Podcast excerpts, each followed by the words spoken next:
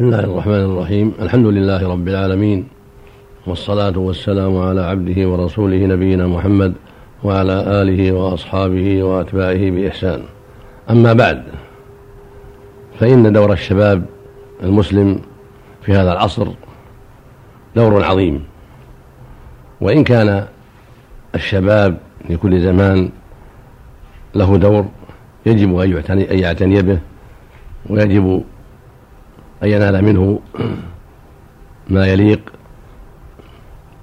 ولكن في هذا العصر له شأن آخر.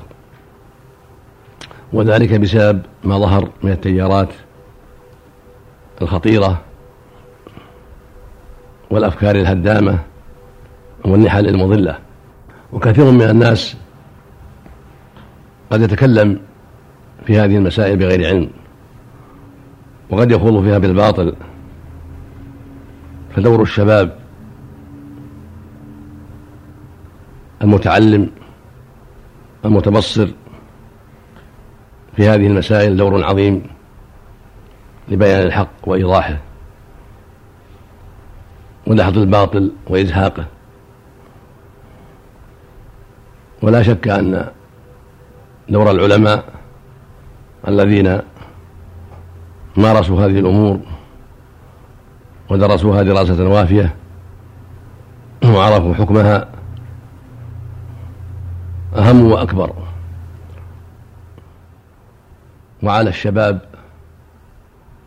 أن يعنوا بسؤال أهل العلم عما أشكل عليهم وأن يعطوا هذه الأمور حقها من العناية والمذاكرة. حتى يحكموا عليها حكما صحيحا مبنيا على الأدلة الشرعية من كتاب الله وسنة رسوله عليه الصلاة والسلام. وحتى يطبقوا أحكام الله على ما ظهر من الناس من نحل باطلة وأفكار هدامة وتيارات خطيرة يحذر الناس منها. ويبين لهم خطرها. ودور الشباب في هذا العصر أشد وأخطر من دوره فيما مضى بسبب ما تقدم من ظهور الأفكار الهدامة والمذاهب المنحرفة والتيارات الخطيرة التي يخفى حكمها على كثير من الناس.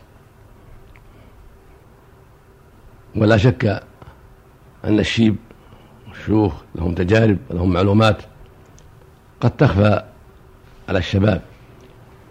كما أن الأساتذة الذين حملوا العلم ودرسوه لغيرهم عندهم من العلم والبصيرة في الأغلب أكثر مما عند غيرهم من الشباب الذين لم يعلموا علمهم ولم يجربوا تجاربهم.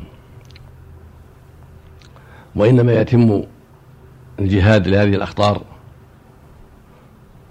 وكشفها وفضحها بالتعاون بين الشباب وبين الشيوخ من أهل العلم والبصيرة وبين أهل التجارب الذين جربوا الأمور وعرفوها عن كثب وعرفوا عواقبها الوخيمة فإذا حصل التعاون بين طلبة العلم وبين المدرسين والدعاة إلى الله عز وجل وبين أهل التجارب فيما قد يخفى أمره من أمور الناس إذا حصل التعاون بين الجميع.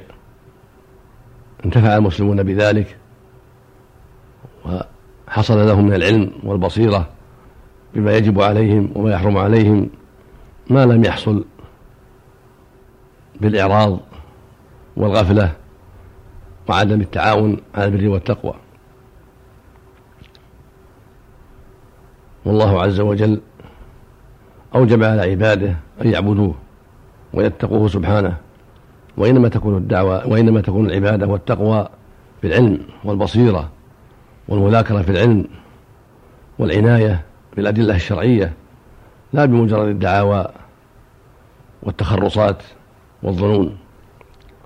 وقد صح عن رسول الله عليه الصلاة والسلام أنه قال من يريد الله به خيرا يفقهه في الدين فالفقه في الدين إنما يكون بدراسة الكتاب العزيز هو القرآن والسنة المطهرة وتدبر لذلك والعناية بذلك والمذاكرة بين أهل العلم وبين الشباب فيما بينهم وسؤالهم من هو أعلم منهم عما أشكل عليهم؟ ورأس العلم خشية الله وتعظيم حرماته. فالتفقه في الدين يكون بخشية الله وتعظيم حرماته وتدبر لكتابه العظيم ولسنة رسوله الأمين عليه الصلاة والسلام والتعرف على أحكام الله بأدلتها حتى يطبقها على نفسه وحتى يدعو إليها غيره.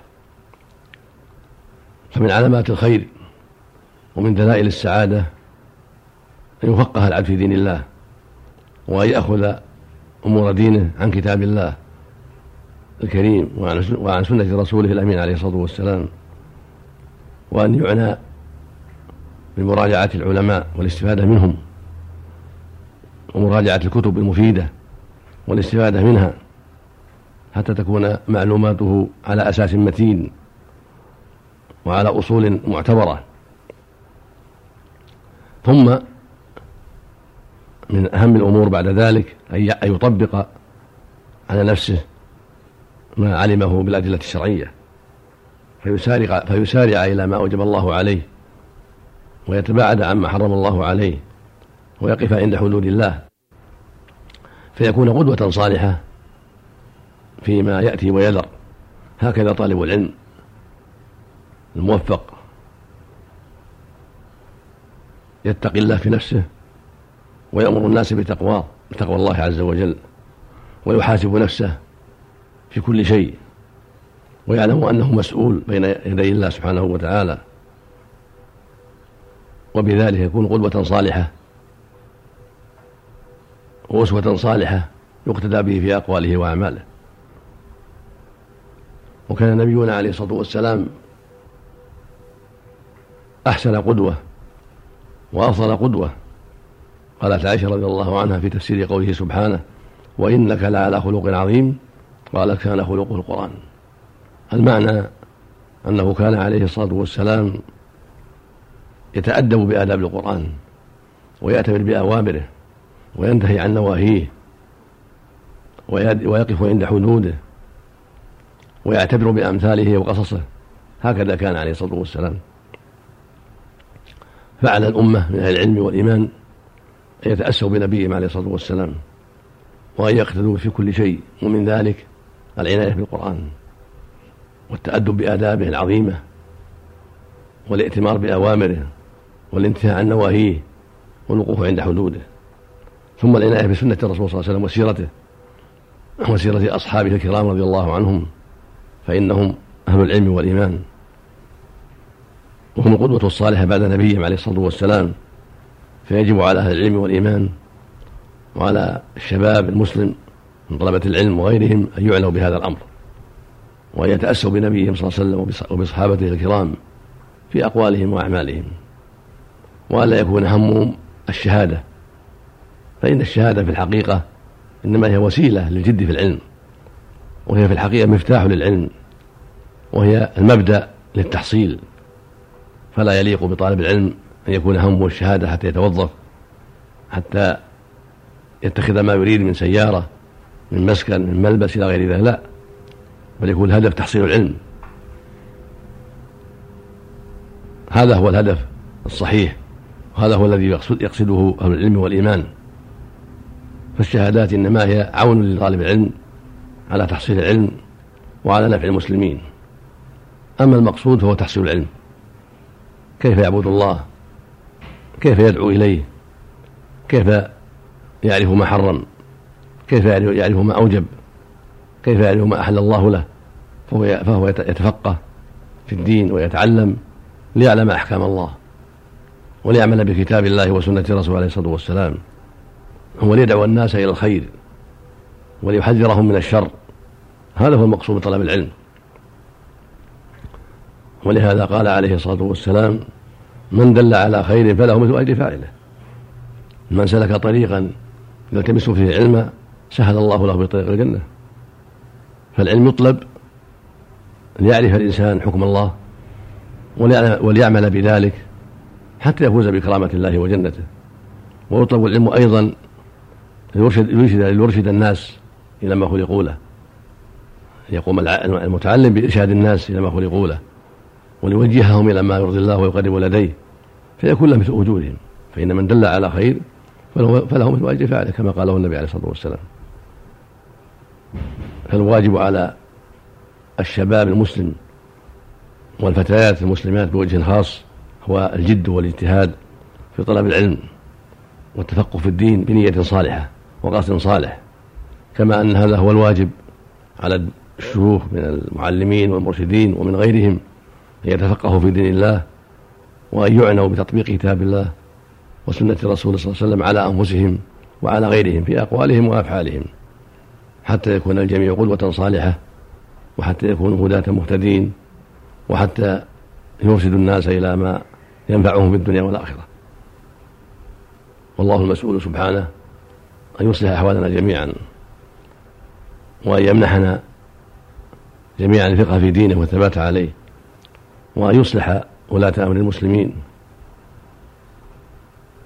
ويعينهم على تحكيم شريعته والتحاكم إليها وإلزام الشعوب بها وأن يعيد الجميع من مضلات الفتن وأسباب النقم إنه سبحانه وتعالى سميع قريب وصلى الله وسلم على عبده ورسوله نبينا محمد وآله وصحبه